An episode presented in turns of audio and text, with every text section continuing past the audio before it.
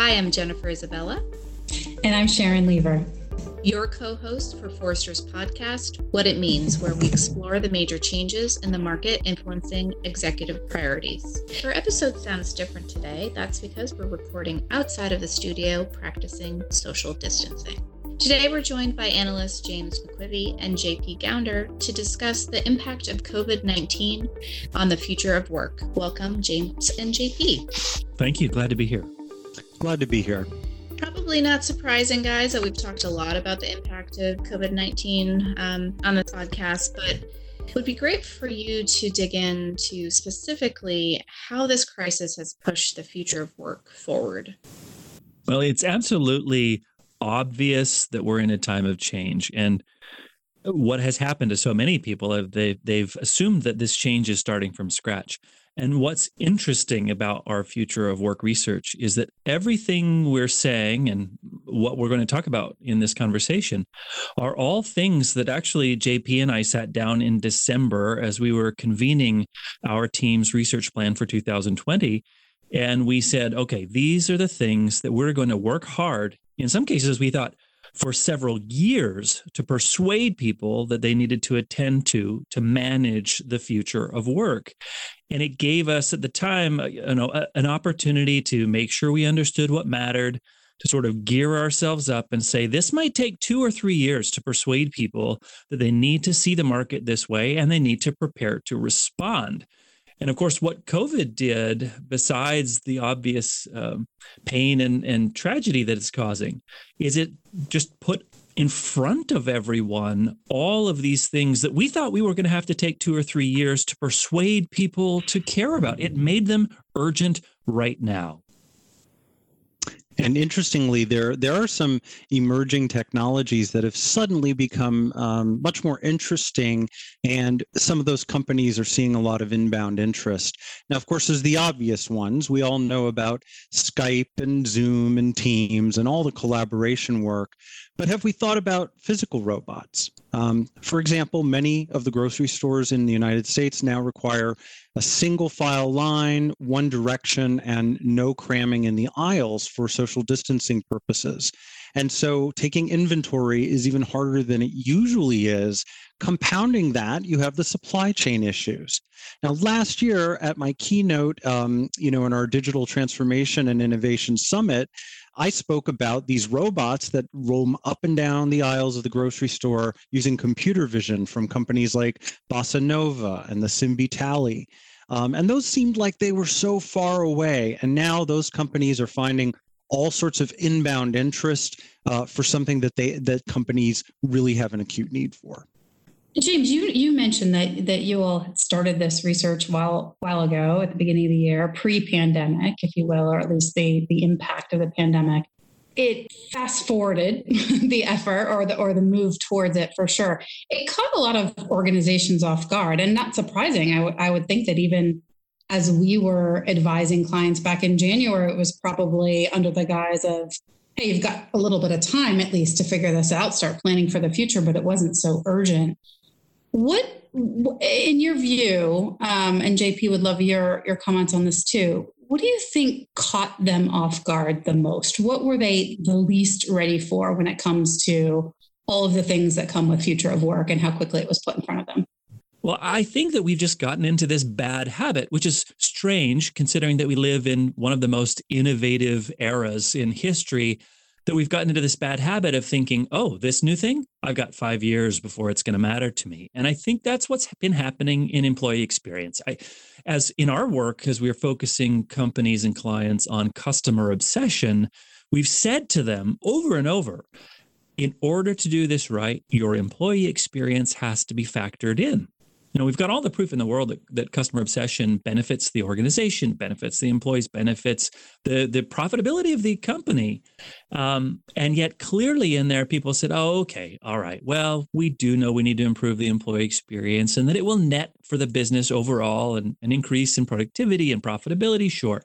But we've got five years to figure that out because our competitors are going to take five years to figure it out. So there's this strange mix of we believe the future is going to happen, we just don't think we have to act on it this year.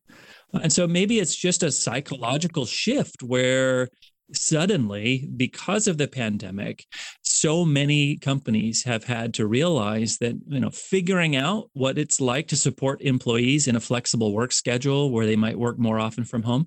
Well, now we have to do it in two days, not in two or five years. And so that urgency is is new because of the current circumstance, but the underlying question isn't new. It's not something that came out of nowhere and surprised us completely. Yeah, certainly the work from home um, sort of imperative that emerged here, something we've talked about for quite a long time. And the experience of decision makers that I've spoken with has been, um, in, in many cases, for knowledge workers who uh, were equipped with some history around this. Maybe it wasn't terribly bad, right? They could make the technology work. Um, but there were also all these other underpinnings that have made this experiment even harder than it normally would have been, like having children and pets in the home and, you know, being reliant on a space that maybe you didn't realize you were going to work in all of the time. All of the psychological dimensions and the cultural dimensions that add on to the technology challenges. Uh, I talked to a company that said, you know, overnight they needed 500 VPN licenses that they didn't know they were going to need, and they needed to figure out if they could make that work. Um, and you know, I think that on some level, it's been a very impressive step up for some companies who've been able to do that. But we have to remember that somewhere around 40 to 50% of folks are also frontline workers who cannot work from home. Um, and for those folks, it's been a whole different challenge. So I think companies probably were not ready for all of this to compress into just two months. I'd like to pick up on that thread, JP, because you bring up this very important dimension that is specific to employee experience, not just the tools of employee experience, but the psychology. The, you know, these are individual humans who are wrestling with, yes, the tools, but also their job description, the way they're going to be measured for, you know, promotion or or hopefully to uh, to avoid if there's a reduction in force, all of that psychology that's happening inside of people. You know, our uh, we have here Forrester Ariel Trzynski, who has been a strong advocate for making sure that corporate health uh, plans in countries like the United States, where where companies are often responsible for providing health insurance, that they have options for health, mental health as as a benefit. Well, and we clearly are in are in agreement with her work that says that providing mental health as a benefit is a good idea. Well, suddenly all of these companies that thought of that as you know check the box on my list of benefits that i'm giving they're suddenly actively seeking you know how do i put those resources in front of people in a way that respects their privacy but makes sure they're aware of them and gives people the time and the space to act on those resources? And and how do i invest in the telehealth solutions that will allow my people to get that support that they're going to need specific to this situation? It's just a, a great example of how this is a technology thing, it's a pandemic, but it's also a very human circumstance that people are involved in. And I'm not just talking about the employees, I'm talking about the direct managers who might say, you know, everyone's telling me to be an empathetic empathetic leader at this time, and I don't even know what that entails because my job has been to make sure that people hit their quarterly goals, not to make sure that they feel necessarily good about it. And suddenly, I'm looking into their bedrooms uh, while we're having meetings and i'm trying to understand whether or not they are feeling well enough to hit their quarterly targets which is not what i was trained to do so you can see how employee experience sits at the nexus of all of these things and this will define the future of work what is the role of community here for an organization as well? I feel like there's always been this separation between work and life that is certainly a lot clearer than it is today. Is there a component of sort of the responsibility of the organization as it relates to building a community amongst employees that is also kind of taps into some of the mental health um, component, you know, either like parents getting together and sort of sharing stories about dealing with that dynamic, or say individuals who are living by themselves or maybe with roommates they don't really care for. Is there something also in the mix um, on that point? This is an area we can actually borrow from the work that we do on the consumer side and consumer psychology because for several years now we've been suggesting to companies that they learn how to have a more values centered personal relationship with their customer where that's appropriate, if, if that's uh, appropriate to your industry, to your business, and to your brand. And in that whole process, the fair question to ask is well does my customer want to have that relationship with me? And in some cases the answer is yes. In some cases it's no but think about it from an employment perspective. I mean on the one hand you come to work you already are you know joined at the hip with this organization because you're spending hours per day multiple days per week depending on you know part-time full-time status. And this is the provider of the bread on your table so to speak. And so you'd say well of course you already have a relationship with that employer. But then the question i think is still relevant. The same question that we put to the brands that we talk to on the consumer side do people want to then invest emotionally does the the workplace need to become a a substitute family or a, an ancillary family or set of friends, a club? Is that the center of your social experience? And should it be for some people, maybe other people, it will never be? And there is no one answer to that question, is my point. And so we're seeing companies now struggling with we want to be there for our employees, but at the same time, we want to recognize that they have some of them have those relationships already and they don't want to feel obligated suddenly, uh, if you feel obligated to, well, now I have to show up to the after work hours, uh, virtual happy hours so that everyone knows that I'm a committed employee when, you know, I need that time for my family. Um, that that conflict is going to be very very strong i think and and it's not just a question of how do we schedule the work life balance and recreate the divide between the two it really is a question about what's the long term emotional relationship that you want to have with your employees and that they, important, that they want to have with you. I mean, this is a good point to to take a step back. We dove right into the current state, the current world that we live in, and and the fact that it's it's sort of accelerated us down the path towards the future of work. But you all just published a report that outlines four key forces, or or what you call shocks, that will define or that you need to be able to handle in this future of work. Can you walk through those four at a high level and then maybe we can dig into them in more depth? But I think it would help to frame all of these different pieces that are that are inextricably tied together, but put them in a bit of a structure so we can start to form that picture of what the future of work looks like. Absolutely. The important thing to remember as we talk about these four things is we're talking about these shocks almost as as if there are shocks coming at you from the side sort of a shock wave that's hitting you from the side. You could conduct your business the way you've been you know building your vision your strategy and your execution plan um, without expressly incorporating those shocks into your plan. And you'd think okay we have our plan. We know what we're doing. We're going to move forward um, but we really strongly recommend that people don't do that because these shocks have a tendency to blow you off course or knock you off course. Uh, and as we're seeing right now, we're living in the first one. So the first of these four shocks is what we call systemic risk. And systemic risk includes what we're in the middle right now. These are external or exogenous uh, experiences that are happening, and they can be economic shocks, they can be or economic risk, they can be uh, supply risk, they can be weather and climate related. But in this case, obviously, it's a global health pandemic. These are things that you don't have any control over, um, but you do need to have a plan in place for how you're going to manage. Uh, in order to to address, so that that's the first one. The second one, JP, maybe I'll have you introduce the second one.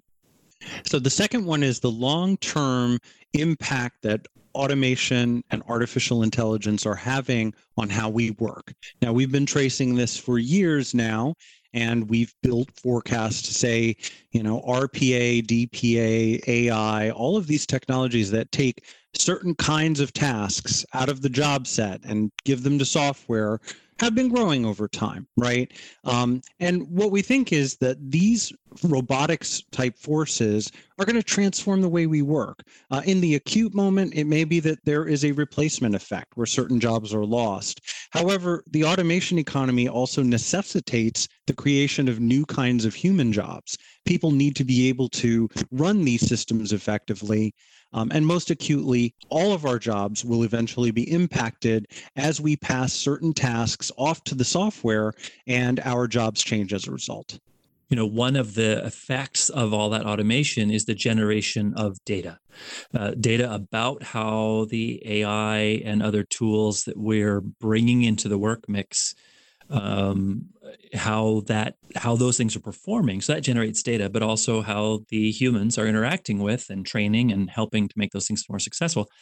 But data actually is our third shock to consider. We're referring to it as the employee data tsunami. And our expert on human capital management tools, Mark Brandow, really is the one who said we need to describe this as a tsunami because it is a wall of data coming at us in a situation where today's employers don't even effectively use the data that they have right now, much less know if they're uh, prepared to protect that data and protect the privacy and security of that data. So that data tsunami, that's shock number three. And perhaps JP, I'll hand it back to you for shock number four. And of course, there's employee power. Now, as long as there's been labor, um, employees have had, you know, various kinds of relationships with their employers, sometimes really good, sometimes challenged. Um, in the recent era, much as we see in our customer research, right, customers have unprecedented power due to things like social media and mobile and the connectiveness of the world. And the same is true for employees to some extent, right? Um, you are going to make decisions about your employees, about this pandemic, but also just in general, that get reflected on Glassdoor.com reviews or that get reflected in LinkedIn. Um, you know, employees have a voice. They have an increasing number of things that they are interested in, and they're also very cognizant of their own employee experience. So, over the long haul, we have been expecting that successful organizations will not just accede to that employee power, but to sort of co opt it by creating a great employee experience and working with employees to shape what that future looks like. So clearly, so many parallels to the consumer world for sure. But maybe I'd like to go back to shock one that systemic risk. And I have to ask you guys honestly, was that one of the shocks before we hit the pandemic? Was it something that you thought rose to the same level as these other shocks pre March 1st? Yeah, the the really satisfying news that I can tell you is that it it indeed was. Um, what I'll be honest with you is we didn't have it as shock number one. So we thought of it as a context within which all these things are happening. And we actually had pandemic uh, because, of course, we live in a world where SARS just happened in the last 20 years, uh, swine flu in the last 11. So it's this is not completely new, the idea of it, but we thought of it as a one among many uh, not recognizing, of course, back in December and then January when we were plotting this out, that it would become so acute, so important, and so primary. So we did. We moved shock number one to the top of the list, which I think is appropriate. Uh, it doesn't mean the other things become less important. In fact, the thing about these four shocks is they are interoperating with each other now so intensely during this pandemic that it's it's really uh, i'd say accentuated my conviction that these four are the things we need to keep our eyes on because they have a tendency to have ripple effects on one another if I could just add, you know, um, one of the really interesting points about this is uh, I had been thinking about this shock for a long time in the context of climate change. Um, the problem with climate change, of course, is that it is the proverbial boiling frog in the pot of water, right? It is something that comes up rather over time. Yes, there are these punctuated moments like a hurricane uh, or the Australian wildfires or something like that, where you say, hey, there's climate risk out there. Um, but it is not a global phenomenon necessarily that everyone buys into at the same time. Um, the pandemic, by contrast, has hit you know every country in the world within just a few weeks, um, and so the nature of how systemic risk plays into this has become uh, sort of newly interesting and important. I don't want to say though that it becomes less important after we're done with this pandemic. Uh, and in fact, we're clearly going to see, and, and Stephanie Balaouras, who is our group director over security and risk, of course, has made it clear that learning how to deal with something like a pandemic is going to be not just a necessary thing after this is over, but a, a key differentiator for companies. Uh, and, and we agree with that on an EX perspective. You know, employees, like JP was saying before, are under the heading of employee power we'll look and see how did they handle that last time. So risk is is going to continue to be we're okay keeping it as shock number one.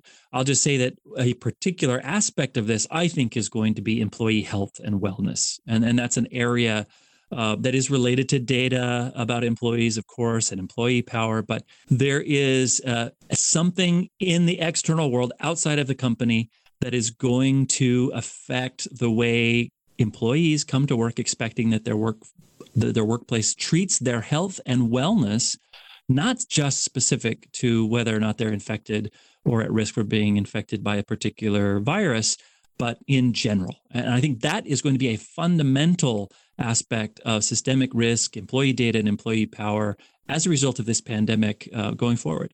Well, to the point you made earlier, that actually fundamentally could change the role of an employer, correct? That is exactly the question. Can the employer step up? Should the employer step up and say, you know, we are here to ensure that you are healthy? Maybe the government doesn't have that role. Maybe uh, Google and and Apple don't have that role. Maybe we do uh, as an employer, and that's that's something we're going to have to watch. And that itself is part of the systemic risk. If if all the other companies in your particular market start treating health and wellness as their responsibility, you're going to have to as well.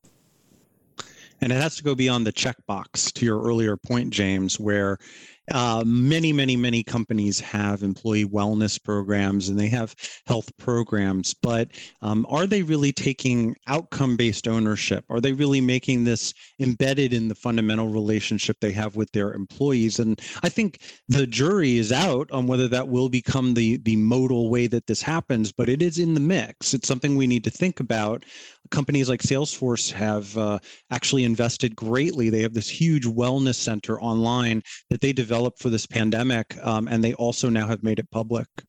It's a little bit related to the the second shock in terms of preparing your workforce for robotics and automation too like what is the role of the organization as they evolve or actively change a worker's role right? There's a little bit of a connection there. You know, we found this to be very important over the last uh, couple of years of our research, and we're focusing on it in a renewed way this year, which is to say, um, when you are making a big change, like taking um, automation and applying it to certain tasks, which could be very significant tasks that were done by manual labor before, you need to have underlying that change you need to have the right kind of skills, inclination, employee experience, and culture that will help your employees to adjust to, to drive business value from, and to thrive when working side by side with robots.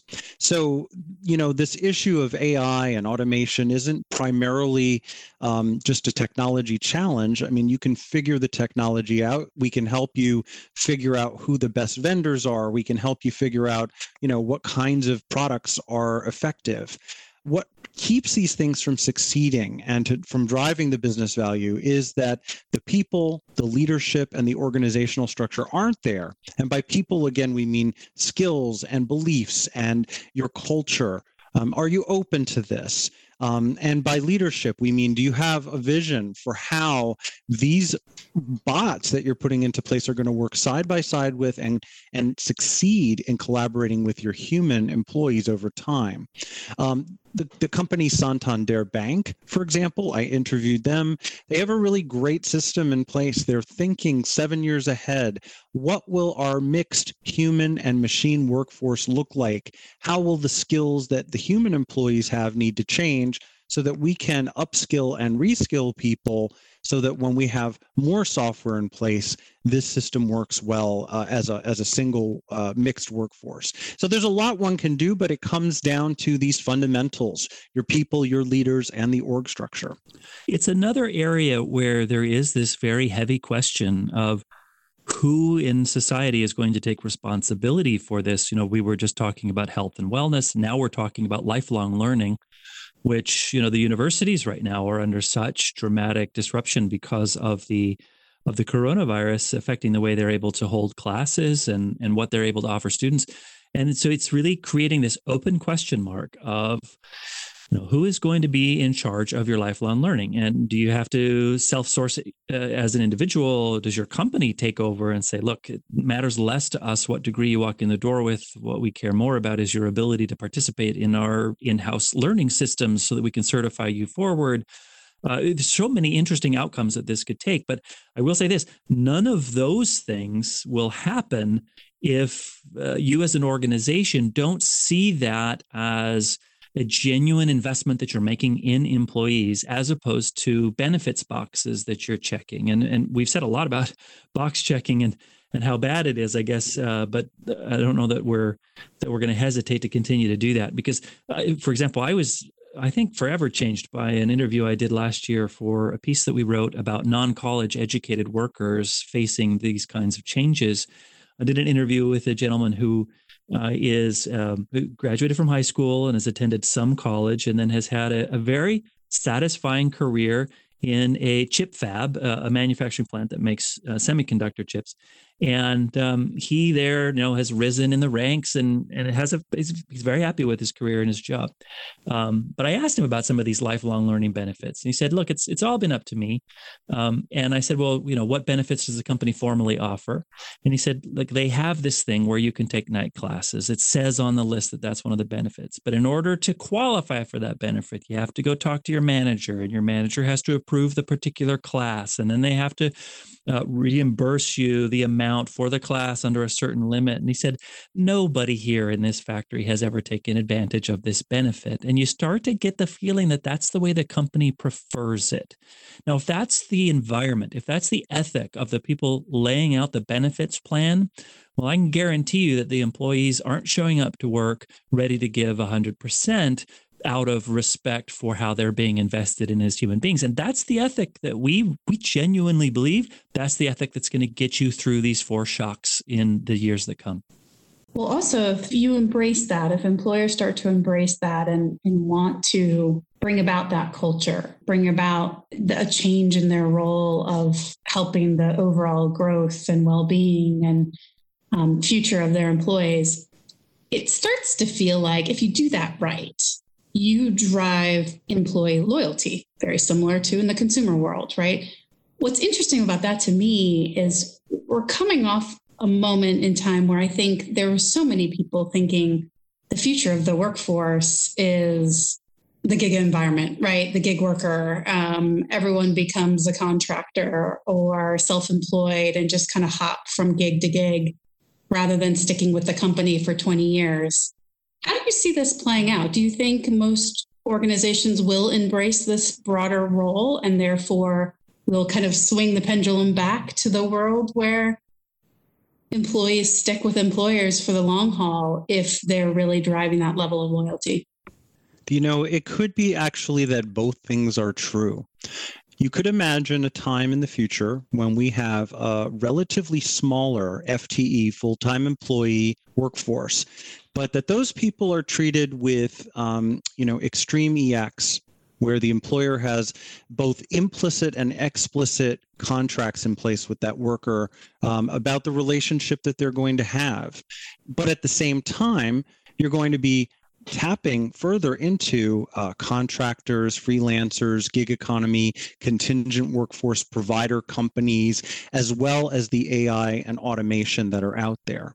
Now, in such a world, what you would find is that the traditional pyramid that is hierarchical and rather static and very fully populated with people, uh, especially at the more junior level, would be replaced by something more like a diamond where some of those junior people or less essential uh, long-term strategic workers are going to be from outside the company in the form of contingent labor or they're going to be coming from the world of ai and automation.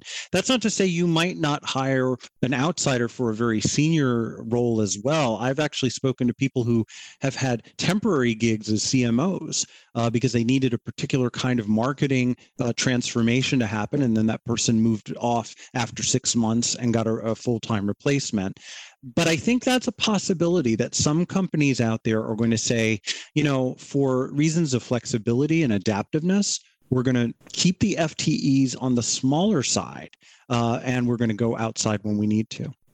And the dis- the determining criteria that will help companies figure out who they're going to invest in in that FTE role that you described, JP, is going to be data. I mean, you are going to make the decision about who's in and who's out, if you want to describe that as being in or out, based on the data that you have about them. And this raises all sorts of issues about what data should the company have visibility into? Will there be a world in which I proactively share data from prior employers or prior projects that I've done, not just on a resume to get in the door, but so that it can be factored into the company's understanding of where they should put me to work and what kinds of things they should expect from me and how I should be expected to perform so that I am able to land well and basically audition for a slot in this full-time employee role that JP is describing, where I'm then going to get the rewards of being invested in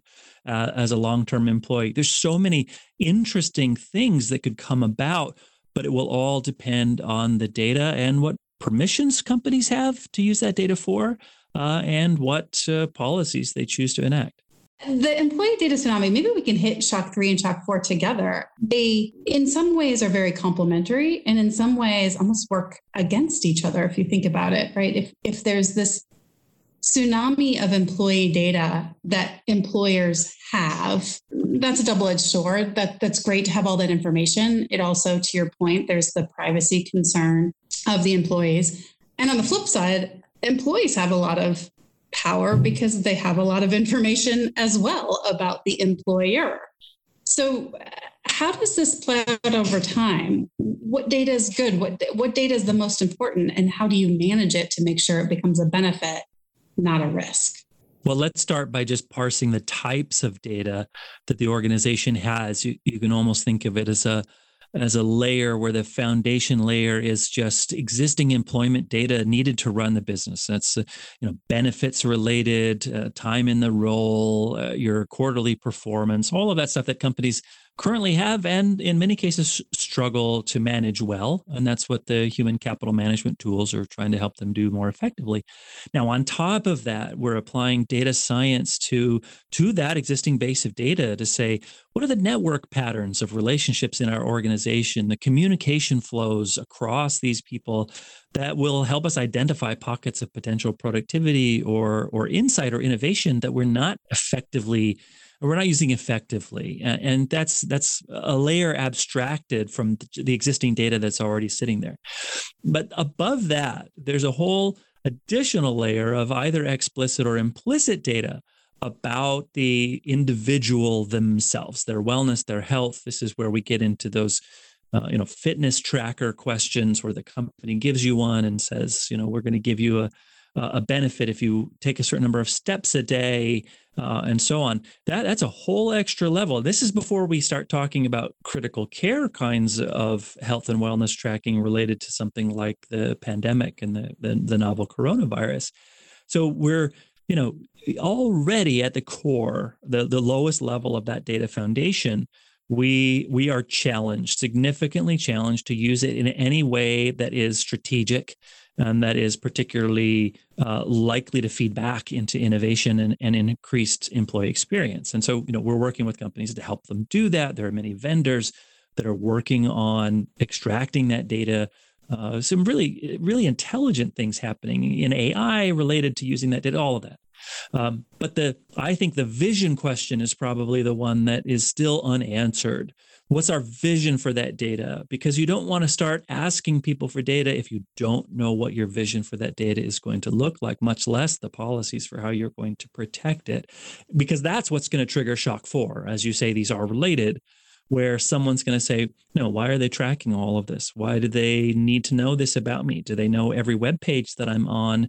Do they know, you know, how long I speak? Are they recording my voice when I'm using the voice over IP phone system? All of those kinds of questions, you do not want to trigger those without already having thought about what your answer is. So Big Brother um, is kind of an EX negative, if you will most people don't want to be micromanaged and measured within an inch of their lives. Um, they want to have a sense of autonomy. They want to have a sense that they are trusted uh, and that that trust is reciprocated then in turn by them. In the current environment with the pandemic, we're finding a lot of experiments on the edge here, uh, using computer vision scanning to understand whether someone has a fever at work or whether they are social distancing in a warehouse.